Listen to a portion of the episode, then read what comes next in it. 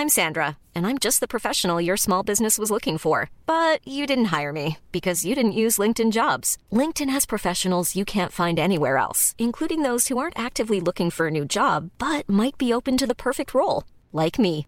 In a given month, over 70% of LinkedIn users don't visit other leading job sites. So if you're not looking on LinkedIn, you'll miss out on great candidates like Sandra. Start hiring professionals like a professional. Post your free job on linkedin.com/people today.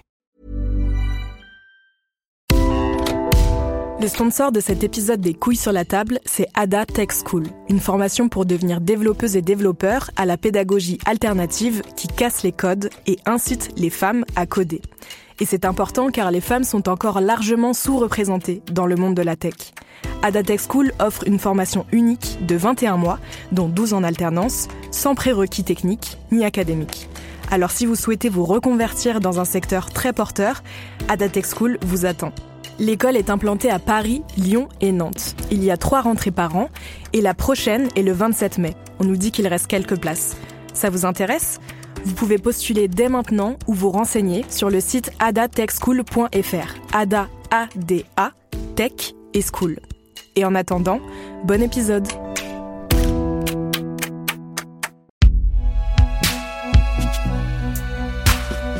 Concocté par Binge Audio. Et maintenant, c'est l'heure des couilles sur la table. Pour que les hommes s'occupent davantage de leurs enfants, pour que le travail parental cesse d'être réparti de façon aussi injuste, il faut bien sûr que chaque père ait envie d'en prendre sa part. Mais ça ne suffit pas. Il faut aussi que collectivement, on puisse garantir aux parents d'avoir le temps et l'argent nécessaires pour s'occuper de leurs enfants. Et ça, ça dépend pas de décisions individuelles, mais ça dépend des politiques publiques qui sont mises en œuvre. Par exemple, de comment on calcule l'impôt sur le revenu, de si on rend les congés parentaux obligatoires ou non, de combien on crée de places en crèche. Et toutes ces décisions politiques ont des conséquences très concrètes sur la façon dont nous pouvons mener nos vies. Il y a une mesure toute simple et pas si coûteuse, qui est réclamée depuis longtemps par de nombreuses féministes, c'est un congé paternité obligatoire, rémunéré, de longue durée, comme il en existe déjà dans d'autres pays européens, par exemple en Islande, en Espagne, au Portugal, en Norvège ou en Suède. Au moment où nous diffusons cet épisode, le Parlement français vient de voter l'allongement du congé pour le deuxième parent à 28 jours, dont 7 obligatoires, et ce à partir du 1er juillet 2021. Alors c'est vraiment un progrès par rapport à la situation précédente, où le congé paternité n'était pas obligatoire et ne durait que 11 jours, mais ça ne suffit pas, et on peut faire beaucoup mieux. Dans la conversation que vous allez entendre avec mon invité, l'économiste Hélène Périvier, on imagine donc le congé de paternité idéal. Comment faire pour qu'il soit efficace, pour qu'il encourage l'égalité entre femmes et hommes? Quelles leçons est-ce qu'on peut tirer de ce qui a été mis en place dans d'autres pays? Hélène Périvier est économiste à l'OFCE, l'Observatoire français des conjonctures économiques, où elle dirige le pôle évaluation des politiques sociales et familiales. Elle est aussi membre du Haut Conseil de la famille à l'enfance et à l'âge et membre du Conseil scientifique de l'Observatoire national de la petite enfance. Et elle commence par nous expliquer de quelle manière les politiques publiques menées en France depuis des décennies sont en partie responsables, ont en partie fabriqué la paternité distante et désinvestie que nous connaissons aujourd'hui. Alors pour comprendre ça, il faut remonter un petit peu plus loin pour voir que l'organisation économique et l'organisation du travail en général, elle est depuis très longtemps fondée sur une division sexuée des rôles, donc une division sexuée du travail, qui veut dire que on donne aux femmes euh, les tâches de s'occuper des dépendants, mais en l'occurrence beaucoup des jeunes enfants, et les hommes sont beaucoup plus tournés vers la sphère publique. Alors c'est très ancré dans notre histoire économique et dans l'histoire du travail. Néanmoins, ce qu'on voit, c'est qu'au 19e siècle, ça prend des proportions plus importantes parce qu'au 19e siècle, on a la révolution industrielle, on ne travaille plus là où on habite. Hein. Donc avant, les gens, ils travaillaient beaucoup dans les fermes, donc on élevait ses enfants en même temps qu'on travaillait. Mais la révolution industrielle, elle pose un vrai problème économique et démographique qui est comment est-ce qu'on s'occupe des enfants alors que les gens vont devoir aller travailler dans les usines. Alors bien sûr, c'est pas tout, le monde. Hein. Il y avait quand même encore beaucoup de paysans et, et de domestiques aussi, hein, dans lesquels les femmes sont très représentées. Mais néanmoins, il y a quand même eu ce dilemme qu'il a fallu résoudre. Et une des façons de le résoudre, en tout cas la façon de le résoudre en France comme dans beaucoup de pays, ça a été de créer des injonctions pour les femmes à s'occuper des jeunes enfants et pour les hommes à être Monsieur Gagne-Pain, celui qui va rapporter les ressources pour élever euh, ses enfants et subvenir aux besoins de la famille. C'est dans ce contexte-là hein, qu'on voit émerger euh, le concept d'instinct maternel, hein, qui a été très bien euh, identifié par des historiennes et des philosophes. On peut penser à Elisabeth Badinter, mais il y en a d'autres hein, qui ont très bien montré que c'est une invention hein, pour essayer de créer des injonctions euh, pour que les femmes restent, s'occupent de leurs enfants, les nourrissent. Et ça, c'est très ancré dans l'organisation du travail et dans le développement du capitalisme moderne. Alors ensuite, ce qui se passe, c'est qu'au XXe siècle, on voit émerger des États sociaux, c'est-à-dire une, une redistribution euh, des richesses. Euh, et cette redistribution, elle va être fondée sur Monsieur travaille, il acquiert des droits sociaux et Madame reste à la maison, elle élève des enfants avec l'idée que le mieux c'est qu'elle en fasse beaucoup. Pourquoi Repeupler la France après les guerres? Bah, Exactement. Alors ça, c'est très spécifique à la France. Hein. La France a connu une transition démographique très précoce au 19e siècle. Du coup, c'est vrai qu'on a eu une un petit traumatisme historique. On a perdu la guerre contre la Prusse en 1870. Euh, la guerre de 1914 s'est pas très bien engagée au début. Et, une des raisons qui a été beaucoup mise en avant, c'est une population déclinante face à une Allemagne qui, elle, serait euh, très euh, dynamique. Et c'est vrai que ça a été un vrai traumatisme dans les politiques publiques françaises qui ont été très vite fondées sur l'idée qu'il faut que les gens fassent beaucoup d'enfants. Alors, par contre, il y a quelque chose qui est intéressant à regarder, c'est que la Suède subit au même moment un peu les mêmes dilemmes, c'est au début du XXe siècle, dans les années 30, hein, on va dire, euh, un dilemme autour de la population. Comment faire pour que les gens fassent plus d'enfants? Mais la solution que la Suède et la France, ou le chemin que les deux pays vont emprunter, vont être très différents. Dans le cas de la Suède, euh, et c'est notamment sous l'impulsion d'un livre écrit par deux économistes, euh, Alva et Gunnar Myrdal, qui vont montrer que pour accroître la natalité, il faut socialiser le coût de l'enfant, il faut permettre aux gens d'avoir des enfants financièrement, et que ça, ça passe aussi par le travail des femmes. Donc c'est associé à l'émancipation économique des femmes. Donc ça va être une des voies que va prendre la Suède. La France, à contrario, va dire pour que les femmes fassent plus d'enfants, il faut qu'elles restent à la maison à temps plein. Et donc on va mettre en place une sorte d'allocation qui va rétribuer ce travail qui sera fait par les femmes en espérant que du coup elles feront plus d'enfants si elles ne travaillent pas sauf que c'est des rétributions euh, minimes par rapport à ce que les hommes peuvent gagner à l'extérieur avec un travail salarié. Oui, alors faut voir que c'est quand même surtout fondé sur l'idée que l'unité de base est la famille. Donc c'est très problématique parce que ça, ça occulte complètement les rapports de force qui existent dans la famille, en l'occurrence entre les hommes et les femmes. Ça suppose qu'il y a une redistribution, une harmonie parfaite dans la famille. Euh, mais l'idée de l'État social français, c'est de dire qu'on va soutenir la famille et plus précisément le couple marié, hein, parce qu'on en reparlera peut-être, mais c'est vraiment autour du mariage que va se construire ces politiques publiques. Donc avec euh, voilà l'idée qu'après ce qui se passe à l'intérieur de la famille, c'est pas vraiment notre problème. Mais les femmes vont rester au foyer, elles vont s'occuper des enfants, elles vont en avoir beaucoup, et on va verser une allocation qui va soutenir le revenu des ménages. Donc il y a quand même une redistribution assez forte hein, qui s'opère euh, pour que les ménages puissent se permettre d'avoir cette organisation, parce que sinon, pour beaucoup de ménages modestes ou de, des classes populaires, bah, un seul salaire ne suffisait pas. Donc c'est vraiment une institutionnalisation de la division sexuée des rôles qui va avec une sorte d'économie politique. Hein, qui j'organise la production et la force de travail sur la base de cette division sexuée du travail. Concrètement, à quoi elles ressemblent ces politiques publiques? En fait, est-ce qu'on peut dire qu'elles sont complètement androcentrées? Elles sont pensées d'un point de vue masculin alors c'est vrai que ces politiques, elles sont pensées d'un point de vue masculin. Il faut nuancer un petit peu parce qu'il y a l'idée derrière. Il y a quand même des normes éducatives très fortes, encore aujourd'hui, hein, mais qui sont plus ou moins genrées. Donc évidemment, au début du XXe siècle, euh, on est encore empreint de cette idée de l'instinct maternel. Les femmes sont faites pour élever leurs enfants, elles sont les mieux aptes à le faire. Les hommes ne sont pas compétents. Eux, ils sont très bien pour gagner de l'argent. Tout ça, évidemment, est, très ancré dans un modèle patriarcal. Hein. Le père a le pouvoir euh, jusqu'aux années 70. Hein, c'est l'autorité parentale, c'est celle du père. Hein. donc, il faut quand même, c'est quand même assez récent hein, cette euh, cette autorité parentale partagée.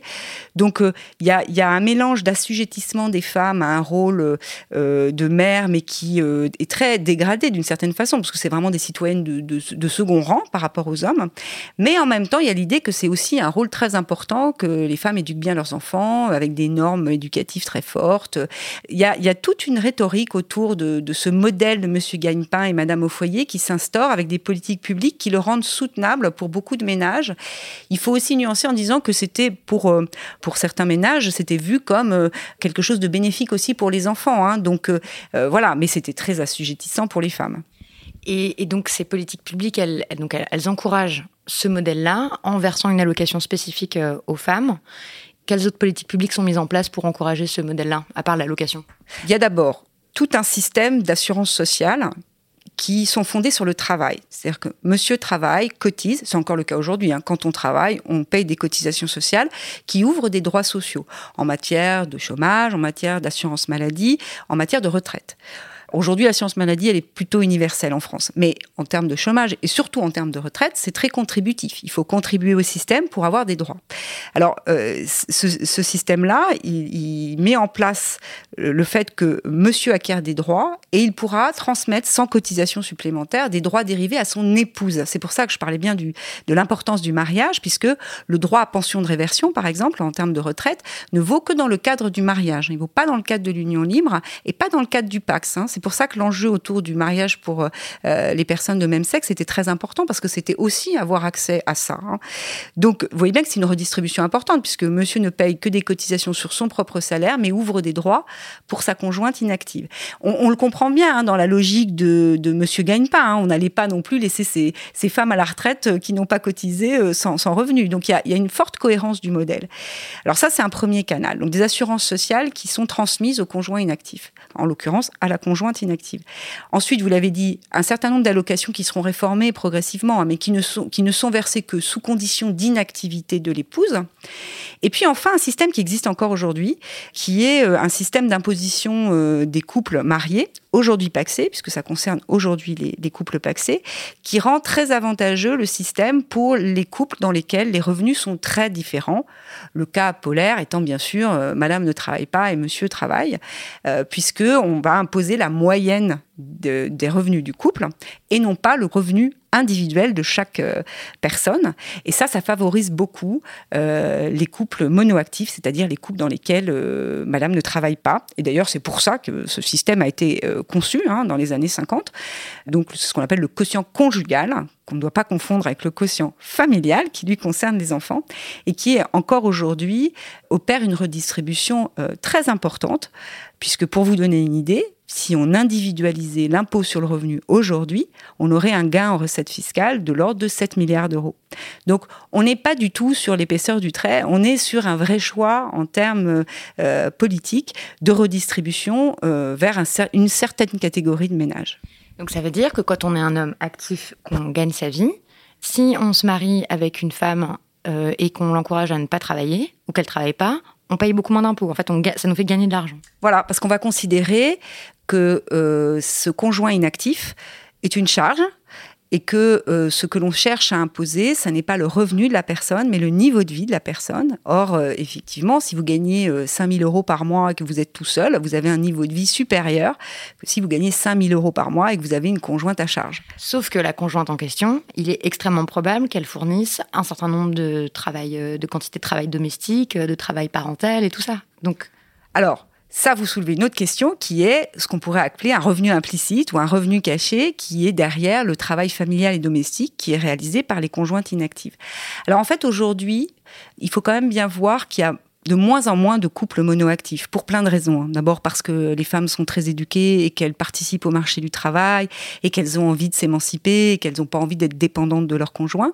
Donc ce modèle-là, il est vraiment en, perte de vitesse hein, euh, depuis plusieurs décennies. Néanmoins, quand même, ce système persiste.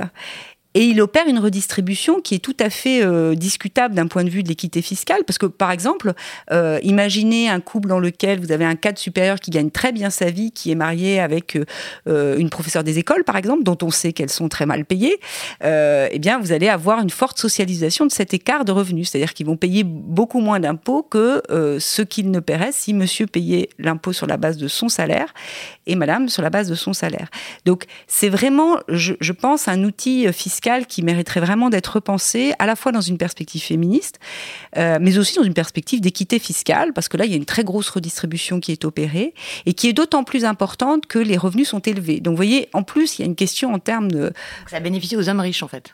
Voilà, on peut caricaturer, mais c'est vrai, ça bénéficie plutôt aux hommes riches avant la naissance de l'État social, pour beaucoup de gens, c'était impossible d'avoir une, une, femme qui ne travaille pas. C'était, c'était euh, une organisation qui était une organisation pour les bourgeois.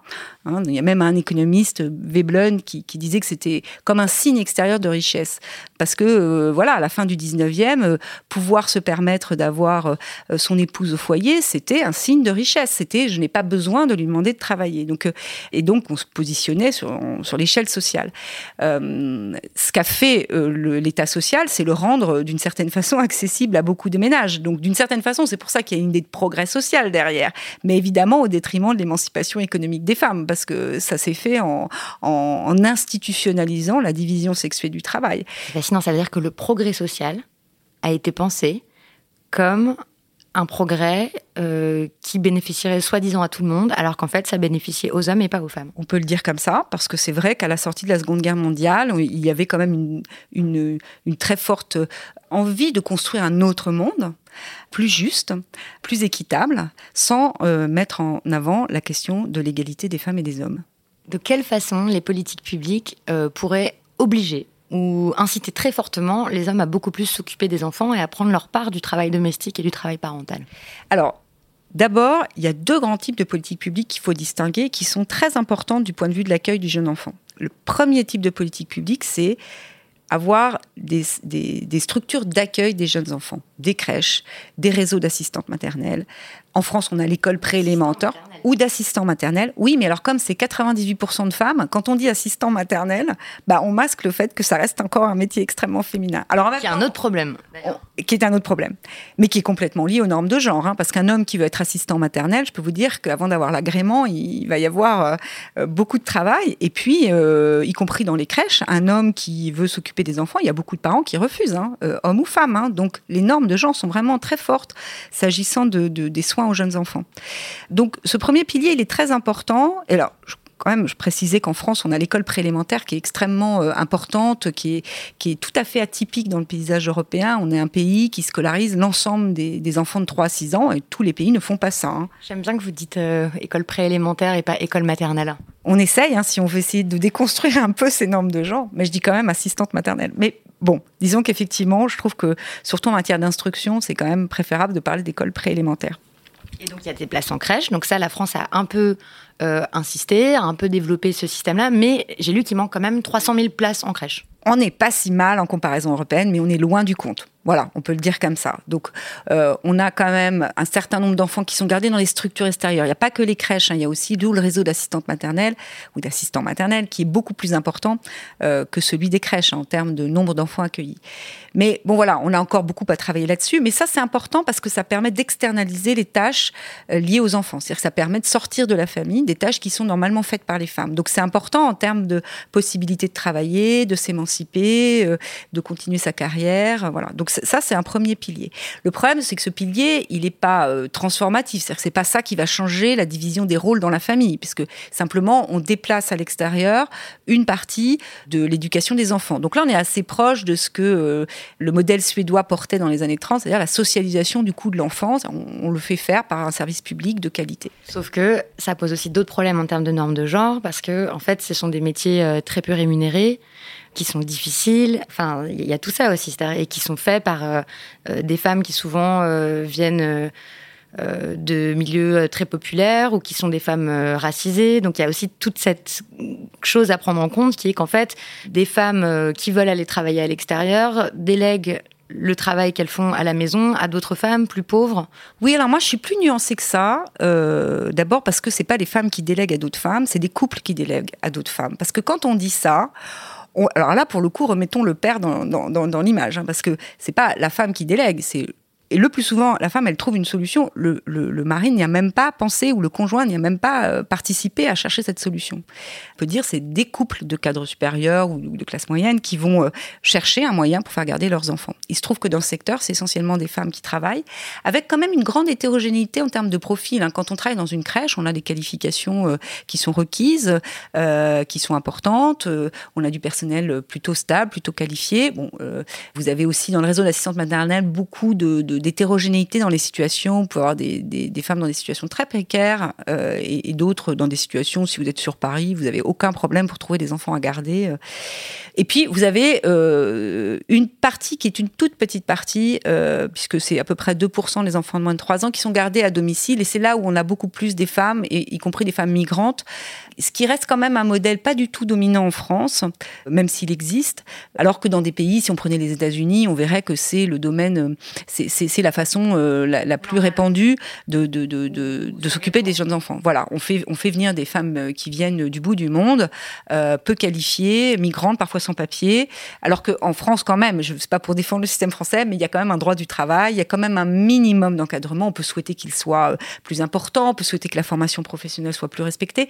Néanmoins, il y a un cadre légal dans lequel les parents recrutent ces personnes qui permet quand même de limiter les choses. Bon, il y a des pays où effectivement cette chaîne du care est très problématique parce qu'on déracine des femmes qui vont s'occuper euh, des enfants de couples euh, riches dans des pays riches.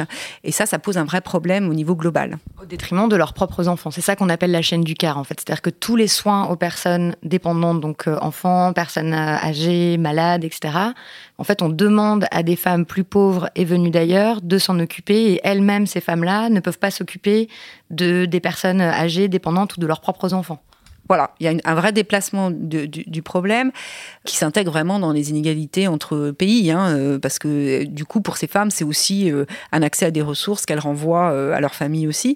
Donc là, on est vraiment dans une forme de globalisation de ce secteur-là, qui est très problématique, d'autant plus qu'il est fait avec un rapport de force en termes de, non-réglementation, de non-régulation, y compris de personnes qui n'ont pas de papier, donc qui, qui ne peuvent avoir aucun moyen de se défendre. Donc ça, c'est un vrai problème. Hiring for your small business? If you're not looking for professionals on LinkedIn, you're looking in the wrong place. That's like looking for your car keys in a fish tank.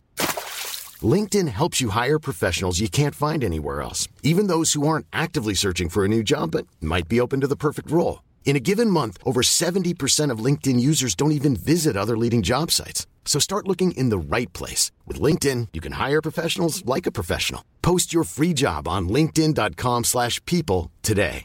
Quality sleep is essential. That's why the Sleep Number smart bed is designed for your ever-evolving sleep needs. Need a bed that's firmer or softer on either side? Helps you sleep at a comfortable temperature? Sleep Number smart beds let you individualize your comfort so you sleep better together. JD Power ranks Sleep Number number 1 in customer satisfaction with mattresses purchased in-store. And now save 40% on the Sleep Number limited edition Smart Bed for a limited time. For JD Power 2023 award information, visit jdpower.com/awards. Only at Sleep Number stores or sleepnumber.com.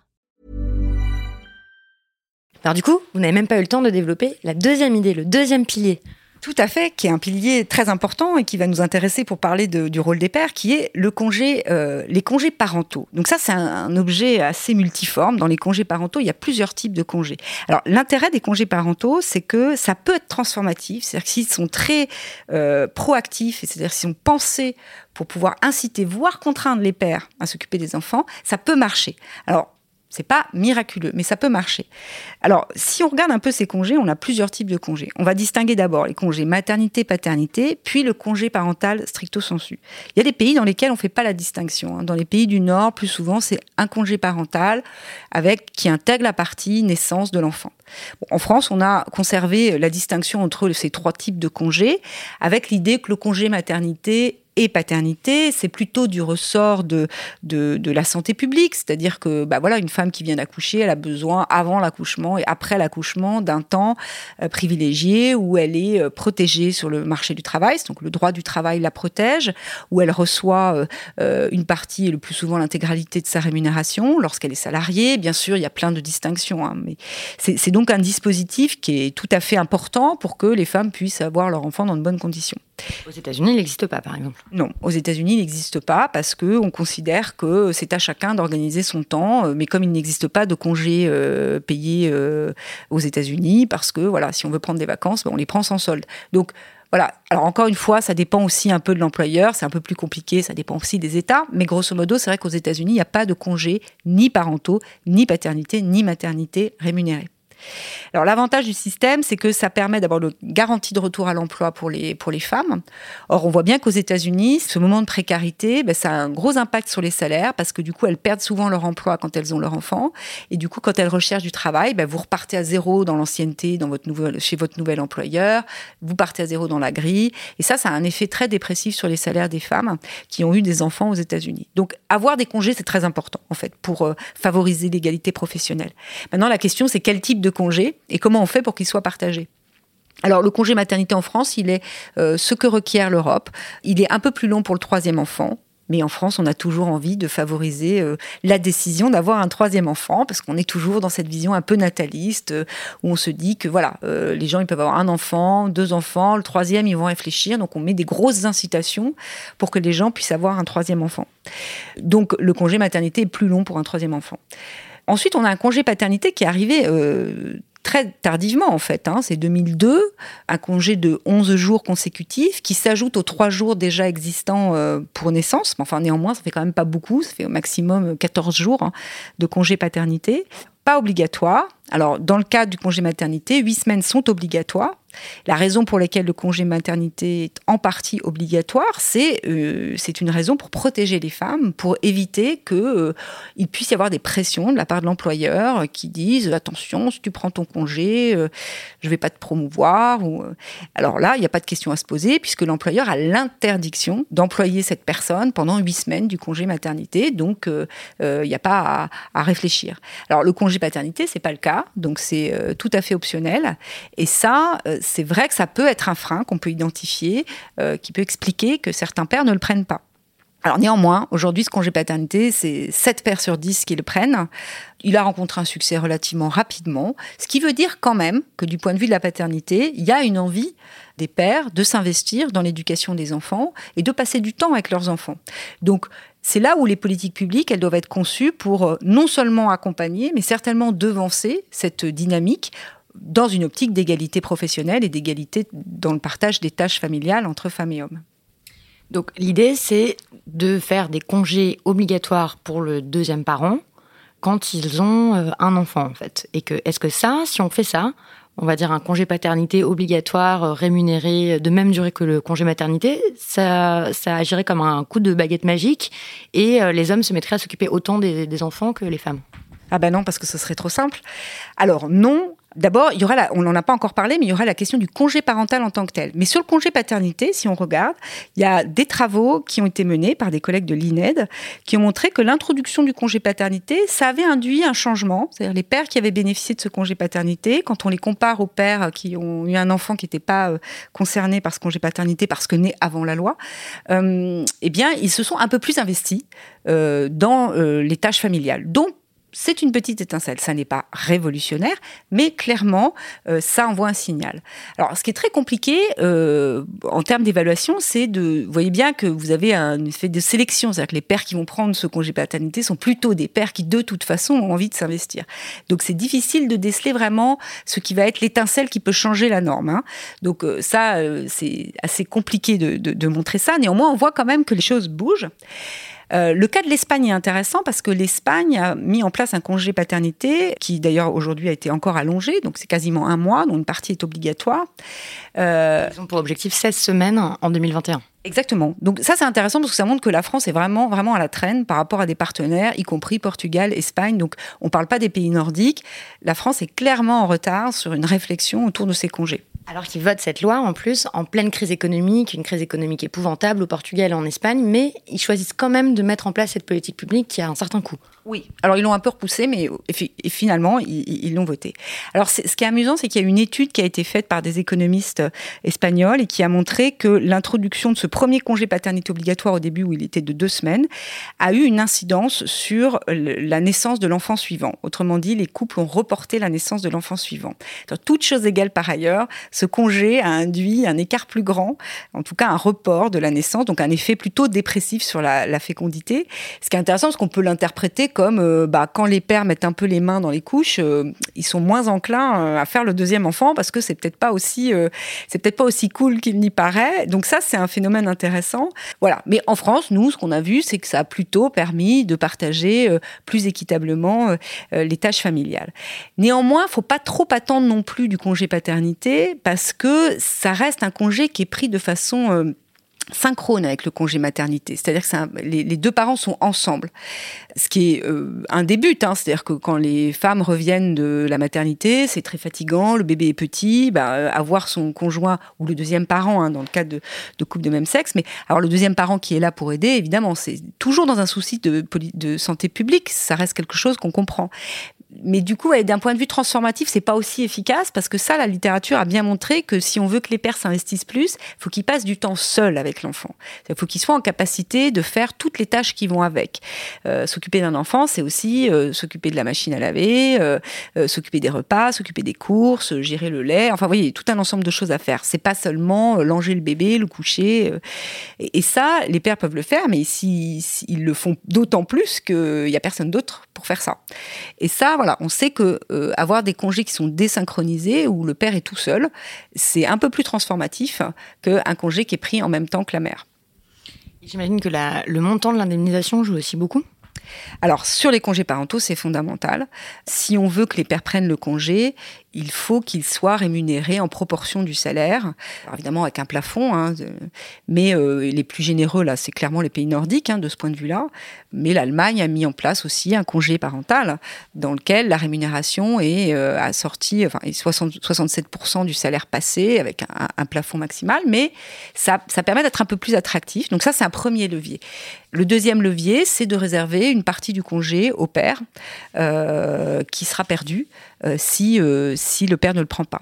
Et puis il y a un troisième levier que certains pays utilisent, qui est il y aura un petit bonus financier si les deux parents ont pris une partie du congé. Et on peut dire que la France n'a mobilisé qu'un levier sur trois euh, jusqu'à présent, et que du coup c'est plutôt un échec. en 2015. Hein, donc le congé parental, l'allocation de congé parental en France a été réformée. c'est un congé qui dure normalement trois ans qui est rémunéré de façon forfaitaire au niveau d'un tiers du SMIC. Donc vous voyez que c'est... C'est 400 euros un congé parental. Donc clairement, on ne peut pas s'en sortir avec ça dans la vie, en fait, euh, pour euh, élever un enfant. C'est vraiment... Enfin, c'est ridicule, en fait, quand on y pense, un congé parental de 400 euros par mois pour s'occuper d'un enfant ou de ses enfants. Oui, alors c'est très faible. Après, faut pas perdre de vue qu'en France, il y a d'autres aides hein, qui, peuvent, euh, qui peuvent. Euh, on a quand même tout un système de, politique familiale. Mais néanmoins, c'est vrai que, en tout cas, c'est pas assez pour être attractif, soit pour des, parents euh, père et mère qui sont, qui ont des professions ou qui gagnent beaucoup mieux leur vie. Donc ça, ça, reste du coup un congé qui est attractif pour des gens qui soit sont dans des situations plutôt précaires et plutôt des femmes d'ailleurs sur le marché du travail, soit qui ont une situation stable mais qui, voilà, sont pas forcément très investis dans leur vie professionnelle. Alors, euh, un tiers du SMIC, c'est pas beaucoup, donc c'est sûr que ça peut pas attirer les pères.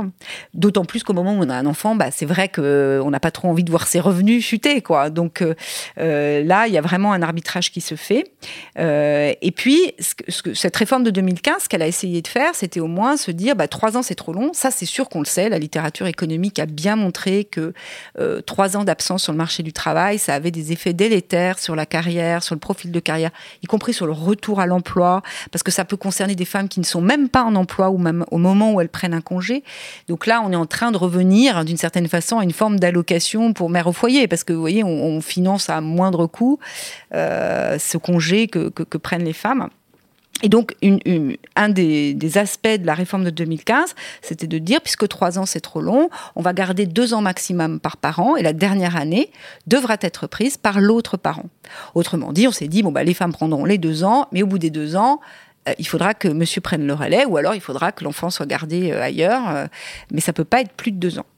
Alors, les, évaluations qui, sont faites de cette, de, cette réforme, c'est d'abord que les pères n'ont pas pris la dernière année, mais ça, on s'y attendait. Un tiers du SMIC, il y avait très peu de chances pour que les pères prennent ce congé. donc, cet, cet objectif-là de la réforme, il a été complètement manqué. Et ça, comme vous le disiez, très clairement, c'est lié à une rémunération qui est beaucoup trop faible. Mais alors là, nous, on a une étude qui va sortir à l'OFCE où on a fait un travail d'évaluation très fin avec un collègue Grégory Verdugo sur cette réforme-là très précisément on a trouvé d'autres résultats qui sont intéressants. Bon, d'abord, les femmes sont quand même revenues sur le marché du travail, euh, ce qui était quand même un des objectifs. C'est-à-dire qu'au bout de deux ans, on voit que soit elles perçoivent des allocations chômage parce qu'elles n'ont pas trouvé de travail, soit elles ont augmenté leurs revenus. Et en moyenne, on va dire que ça compense la perte de l'année de congé parental. Donc ça, c'est plutôt un point positif de la réforme. Par contre, ce qu'on a vu, et ça c'est plutôt intéressant et ça mériterait vraiment d'être creusé euh, dans l'avenir, c'est que, alors c'est un petit peu technique, mais c'est juste pour dire que quand on, on peut prendre ce congé à temps partiel, hein, donc dans ces cas-là, on ne touche pas un tiers du SMIC, on touche 150 euros, enfin, ça dépend à peu près euh, de, de, combien de temps on travaille. Euh, et quand on est à temps partiel avant l'arrivée de l'enfant, on a le droit au congé à temps partiel. C'est-à-dire qu'on peut ne pas changer son comportement d'activité et on a le droit à ces 150 euros.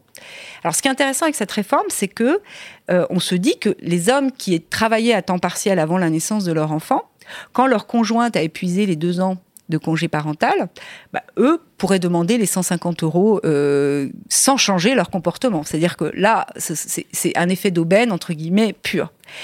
Sauf que, pardon, mais je, crois bien que l'essentiel des, emplois à temps partiel, ils sont occupés par des femmes quand même aujourd'hui. Oui, il y a quand même des hommes qui, en, sont. Ça, c'est sûr. Mais ce que je dis est vrai pour les femmes ou pour les hommes. C'est-à-dire que euh, ce qui a été euh, probablement mal compris, ou en tout cas euh, les, gens ne sont pas forcément informés, parce que c'est quand même un peu des usines à gaz, ces politiques publiques, hein.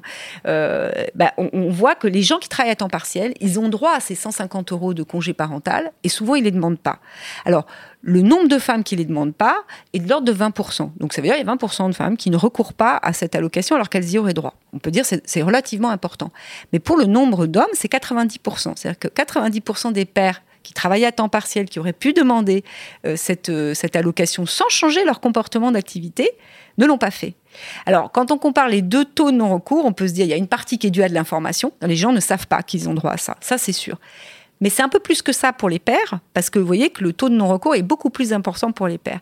Et là, nous, avec mon collègue, on s'interroge. D'où ça peut venir? On n'a pas la réponse. Très certainement, il y a le fait que certains hommes doivent se dire le congé parental c'est pas pour un homme ou c'est pas pour moi donc je ne cherche même pas l'information. Ça ne, m'est pas destiné. Et ça c'est très intéressant du point de vue de la, paternité et, de la masculinité dans notre société. C'est-à-dire que cette politique publique ils estiment qu'elle n'est même pas faite pour eux. Peut-être qu'il y en a qui veulent pas le prendre pour des raisons euh, ça altère la masculinité oui on n'en sait rien à ce stade. Mais je trouve que c'est un résultat qui est très intéressant parce que ça dit beaucoup euh, y compris quand on a des politiques publiques qui sont neutres euh, du point de vue du genre, mais elles ne sont pas comprises comme étant neutres euh, vis-à-vis des allocataires. Vous voulez dire que les gens entendent congé parental et automatiquement ils traduisent par congé pour la mère, alors qu'on dit parental bah, en tout cas, c'est une interprétation de ce résultat, hein, qui est un résultat significatif, euh, et c'est vrai que c'est tout à fait intrigant.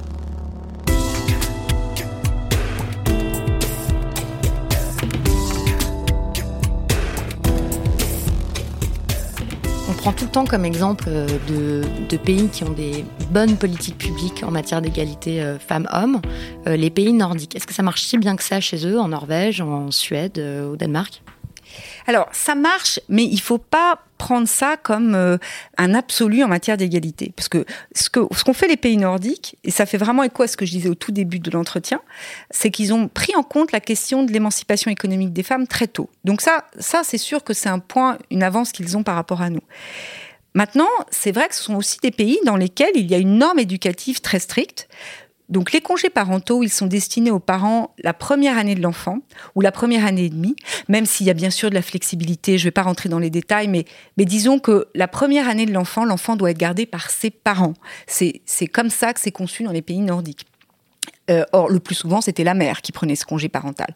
Donc, ils ont travaillé sur le partage. Donc, ils ont réussi, avec plus ou moins de résultats, à faire en sorte que les pères prennent une partie de ce congé. il y a des pays dans lesquels c'est relativement le cas, en Islande, par exemple. En Suède, ils ont fait aussi beaucoup de progrès. Mais euh, il y a des pays dans lesquels, au Danemark, ça reste quand même euh, les mères qui prennent le congé.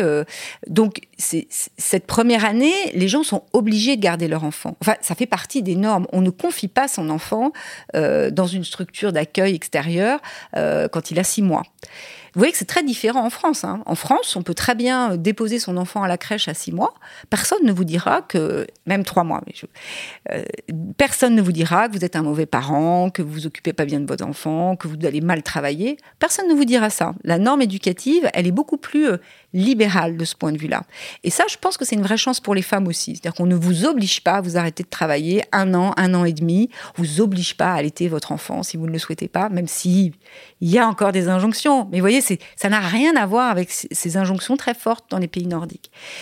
Et puis ensuite, par contre, dans les pays nordiques, quand l'enfant a 12 mois ou 18 mois, il est pris systématiquement dans une structure d'accueil type crèche. Il n'y a pas de question à se poser, il y a un retour à l'emploi avec tout ça accompagné d'une protection de l'emploi qui est, garantie. Donc, c'est, on voit bien la cohérence du modèle, mais on voit aussi que c'est vrai qu'on n'a pas envie de le plaquer dans le système français, parce que je pense que le système français, il a des atouts, en particulier euh, le fait qu'on ne stigmatise pas euh, les mères qui travaillent. Et ça, je pense qu'il faut le garder. Alors, a contrario, par exemple, en Allemagne, euh, c'est vrai que eux, leur problème, c'était ça. Hein. C'est-à-dire que les mères avec des jeunes enfants qui travaillent sont identifiées. Alors, c'est moins le cas aujourd'hui, mais comme des mères corbeaux euh, qui s'occupent mal de leurs enfants. Euh, du coup, ça induit une baisse du taux de fécondité très importante parce que des femmes bah, qui sont éduquées, bah, elles se disent je fais carrière, je fais pas d'enfants. Alors, en France, ne pas faire d'enfants, c'est plus problématique. Il y a une injonction forte à se reproduire. Les femmes doivent avoir un enfant, c'est, doivent avoir des enfants. En tout cas, quand vous êtes en couple et que vous n'avez pas d'enfant, euh, on vous regarde bizarrement. Donc vous voyez, tout ça est très compliqué, hein, parce que la question de la parentalité, elle n'est pas la même dans tous les pays. Donc il faut essayer de prendre un peu le, le, problème à bras le corps en prenant le système. Donc le système en France, c'est euh, on peut travailler et avoir des jeunes enfants. Donc construisons des politiques publiques pour que ça, ça reste. Et je, trouverais je trouve que ce serait, ce serait dommageable de construire un congé parental qui oblige les gens, et en particulier les mères, à s'arrêter de travailler, alors que là, une grande partie des mères ne s'arrêtent pas de travailler après le congé maternité. Vous voyez, donc il faut essayer de construire un parcours qui soit plus en adéquation avec la façon dont on envisage la parentalité en France. Ouais, mais en même temps, je me dis que ça aussi, cette façon de concevoir euh, la parentalité comme euh, il est normal de donner son enfant à 3, ans, 3 mois ou à 6 mois à la crèche, c'est aussi un système qui est super androcentré en fait. Parce que en fait, on se dit, euh, c'est comme si on, voulait que les femmes aient le même comportement euh, que les hommes. C'est-à-dire qu'elles reprennent leur travail tout de suite, alors que. Enfin, on fait comme si, en fait, avoir des enfants, c'était pas un, événement important, en fait. Que c'est comme si euh, il fallait surtout pas que ça empêche de travailler et tout. Mais ce qui est fou, en fait, c'est que c'est pas considéré comme un travail de s'occuper de ses enfants, alors que c'en est un. Vous voyez Je suis toujours un peu gênée avec, avec cette idée-là, parce que je me dis, en fin de compte, euh, est-ce que c'est si positif que ça, par exemple, que tout le monde aille vite, vite, vite se dépêcher de, de retourner au travail après avoir eu des enfants? Est-ce que c'est pas bizarre de faire comme si euh, des enfants, c'était un hobby, comme si ça bouleversait pas la vie? Alors les enfants, ça bouleverse la vie. Mais moi, je suis en désaccord avec vous sur l'idée que éduquer ses enfants, c'est un travail. Je pense que c'est pas un travail, que ça mérite pas euh, une rémunération au sens marchand. Ce qui ne veut pas dire qu'il n'y a pas du travail réalisé dans la famille. Hein. Et ce qui veut surtout pas dire qu'on ne doit pas euh, euh, aider et soutenir l'arrivée des enfants par des politiques publiques qui maintiennent le revenu des, ménages. Tout ça est évidemment extrêmement important.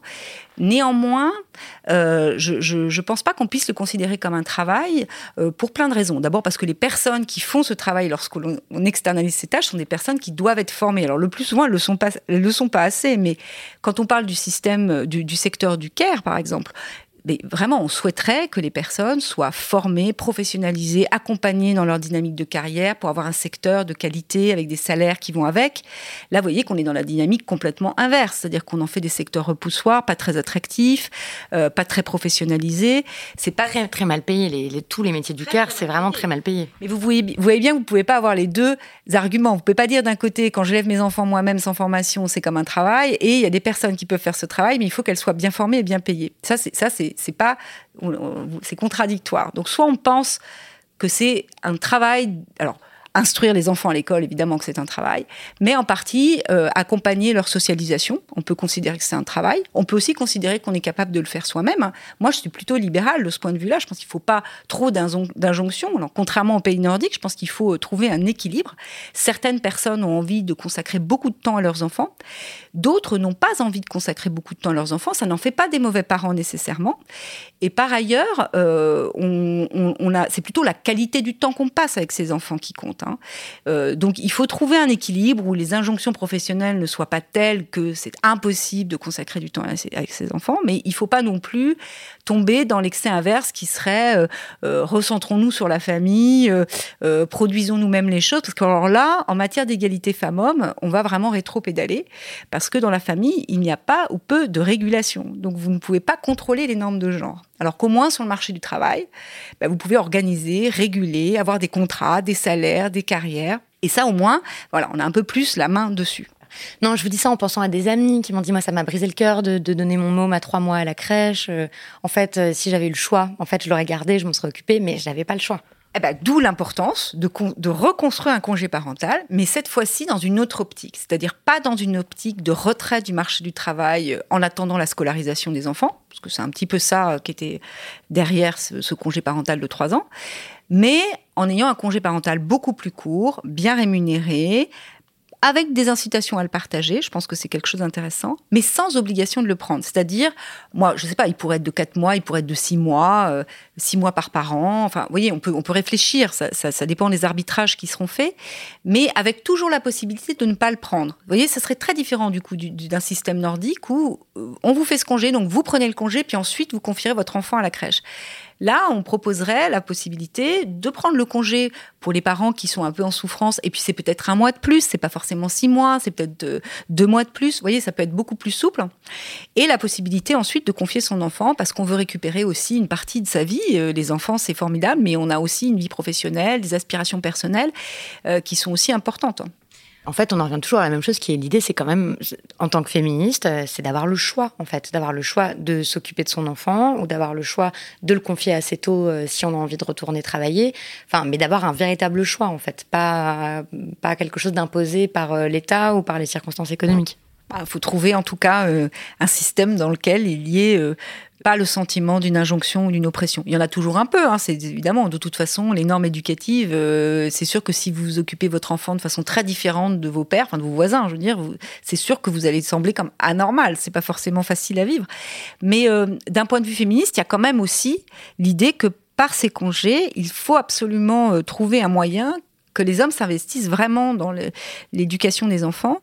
Euh, de toute façon, c'est un prérequis pour l'égalité professionnelle. Il n'y aura pas d'égalité professionnelle si on n'arrive pas à créer une situation plus équilibrée dans le partage des tâches dans la famille. Donc, euh, les politiques publiques doivent impérativement euh, s'intéresser à cette question, à cette façon dont euh, les hommes s'investissent, en créant des incitations plus fortes ou des opportunités. C'est pas nécessairement peut-être que certains hommes n'ont pas l'opportunité. Ce congé parental, il est mal calibré, il est très mal compris. il est très dégradé, il n'est pas du tout pensé comme un outil d'émancipation et de partage de temps avec ses enfants. Donc il faut certainement lui redonner un autre sens pour que les pères soient, euh, en partie en tout cas, euh, attirés euh, par ce congé-là. Bon, après, c'est vrai qu'on peut pas, l'État peut pas contrôler ce que les, effets que ça va avoir sur les pères. C'est-à-dire comment est-ce qu'ils utilisent ce congé. je me souviens de, commentaires que j'ai ou d'analyses que j'ai lues sur Twitter qui m'avaient un peu étonnée de la part de, féministes qui disaient mais en fait le congé paternité même s'il était obligatoire rémunéré et aussi long que le congé maternité ça ne donne aucune garantie que les pères vont effectivement s'occuper de leurs enfants en fait. Oui, ça ne garantit pas qu'au niveau individuel, tous les pères seront investis dans l'éducation de leurs enfants, mais il faut avoir une vision un peu plus sociale de la chose. Ça va changer certainement en partie, et c'est ce que montre un peu la littérature. Alors encore une fois, c'est pas phénoménal, c'est pas, on voit pas dans les données des choses qui bouleversent l'organisation du travail dans la famille, mais ça fait bouger les lignes. Euh, j'ai envie de dire que c'est une condition euh, euh, nécessaire mais non suffisante. Il, faut impérativement avoir des dispositifs qui encouragent fortement, voire contraignent un peu ça. Parce que la question du partage des tâches familiales et domestiques, c'est une question sociale. C'est pas une question qui relève du privé et de l'intime. Pourquoi? Parce que le, le problème dans l'organisation du travail dans les couples, c'est que à partir du moment où ce ne sont que les femmes, ou disons le plus souvent les femmes qui s'occupent des enfants, qui interrompent leur carrière, qui prennent un temps partiel, eh bien, vous avez sur le marché du travail un effet qui se diffuse à l'ensemble des femmes. Donc, toutes les femmes, y compris celles qui n'ont pas d'enfants, y compris celles qui ont des enfants mais qui continuent à travailler, y compris celles qui ont un conjoint qui est très investi dans l'éducation des enfants, elles vont subir à plus ou moins grande échelle un effet de réputation qui, euh, qui est que bah, les femmes sont un peu moins fiables, on les promeut moins parce qu'elles sont comme ci, elles sont comme ça. Vous avez un ensemble à la fois de stéréotypes et à la fois euh, de croyances statistiques qui fait qu'on va se dire, bah, en moyenne, les femmes, elles se comportent comme ça, donc je ne vais pas embaucher cette femme parce que euh, elle n'a que 30 ans ou elle n'a que 25 ans et qu'il y a des chances qu'elle fasse un ou deux enfants et que dans ces cas-là, je ne la reverrai plus. Et c'est pour ça que c'est une question sociale. Et c'est pour ça que les politiques publiques doivent absolument être construites dans une optique d'égalité. Oui, alors qu'on peut se dire, si le congé paternité était de durée équivalente au congé maternité, obligatoire, bien rémunéré et tout ça, euh, en fait, euh, un employeur, en face d'un candidat, il se dirait la même chose qu'en face d'une candidate. Cet homme a 25 ans ou il a 30 ans, euh, il y a le risque qu'il devienne père et donc qu'il soit absent pendant deux mois.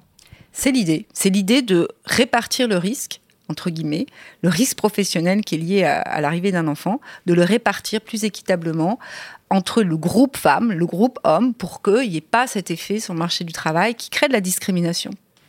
Bon, on imagine que vous devenez euh, Première ministre. Quelle politique publique familiale est-ce que vous mettez immédiatement en place? Alors, déjà, je prône une approche systémique des politiques publiques, c'est-à-dire les finances publiques, ça compte. Donc, si on veut reconstruire des droits nouveaux, il va falloir revenir sur des droits plus anciens et plus conservateurs. Ça, c'est un principe de base. Donc, il y aura certainement des perdants. Ça, c'est peut-être pour ça que je ne serai jamais élue, je ne serai jamais première ministre. Néanmoins, euh, je proposerais de réformer l'imposition des couples dont nous avons parlé tout à l'heure, qui est une redistribution fiscale qui coûte assez cher en fait et qui correspond à un modèle qui n'est plus le nôtre, pour financer un véritable service public d'accueil de la petite enfance dans lequel un congé parental serait intégré. Donc il y aurait à la fois un dispositif de socialisation des enfants à définir, mais ce serait peut-être à partir de 18 mois ou de 12 mois. Ensuite, une entrée progressive dans l'école préélémentaire. Et puis, dans la première année, un mélange de euh, accueil plus individuel chez des assistantes maternelles et ou congé parental bien rémunéré pour ceux ou celles qui souhaitent le prendre. Et puis, ça serait accompagné évidemment avec plus globalement une, professionnalisation et une, une, une, refonte du secteur du soin aux personnes dépendantes, petite enfance, mais on pourrait l'appliquer aux personnes âgées, euh, dans lequel on garantit des parcours professionnels. Donc il s'agit d'accompagner ça, de professionnaliser ces secteurs pour faire monter les salaires vers le haut et aussi pour rendre ce secteur beaucoup plus attractif qu'il ne l'est. C'est un secteur clé euh, de notre économie et de notre société. Euh, donc il est temps qu'on s'en occupe de façon sérieuse. Donc voilà un peu ce que je proposerais. Et pour les hommes, comment vous les obligeriez à passer plus de temps à effectuer euh, leur part du travail domestique et parental. Ben Là, dans le congé parental bien rémunéré, les gens peuvent sera probablement plus attractif, bah, on peut très bien dire c'est quatre mois par parent ou si euh, c'est euh, six mois par parent, mais on rajoute euh, tant si le père le prend. Il faut essayer de, d'inciter les pères à le prendre. Je pense que ça trouvera un écho. Il faut aussi laisser une dynamique se mettre en place pour que ça devienne de plus en plus normal, ce partage des tâches. Donc là, il y a vraiment un effet à, développer pour que, à un moment donné, on se dise que un père qui s'arrête de travailler quatre mois six mois pour s'occuper de son enfant, bah, c'est pas du tout anormal.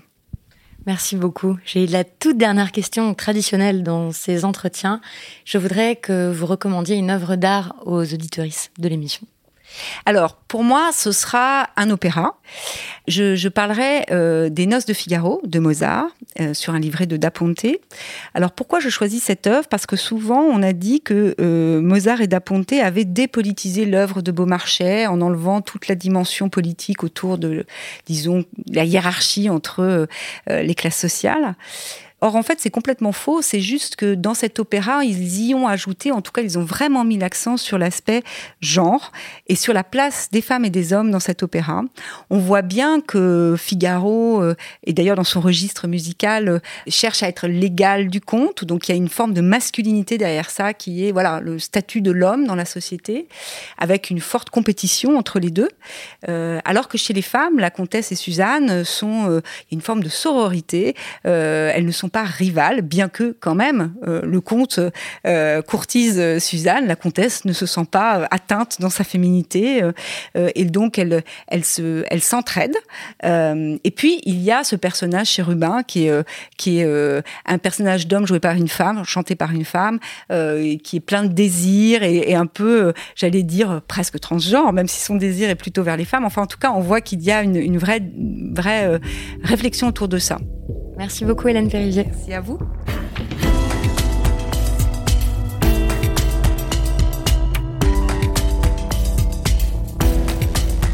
Cet épisode a été enregistré dans les bureaux de l'OFCE par mes soins. Pour continuer de découvrir la pensée d'Hélène Périvier, vous pouvez lire son tout nouveau livre, L'économie féministe, pourquoi la science économique a besoin du féminisme et vice-versa. C'est publié aux presses de Sciences Po. C'était Les couilles sur la table, un podcast produit par Binge Audio. Camille Regache est ma productrice. Naomi Titi est à l'édition, Solène Moulin à la réalisation. Merci encore pour votre écoute, pour vos lettres, pour vos réactions, pour vos précisions, qui nourrissent toujours euh, mes réflexions sur ce programme et que je lis avec euh, beaucoup d'attention. Merci beaucoup et à bientôt.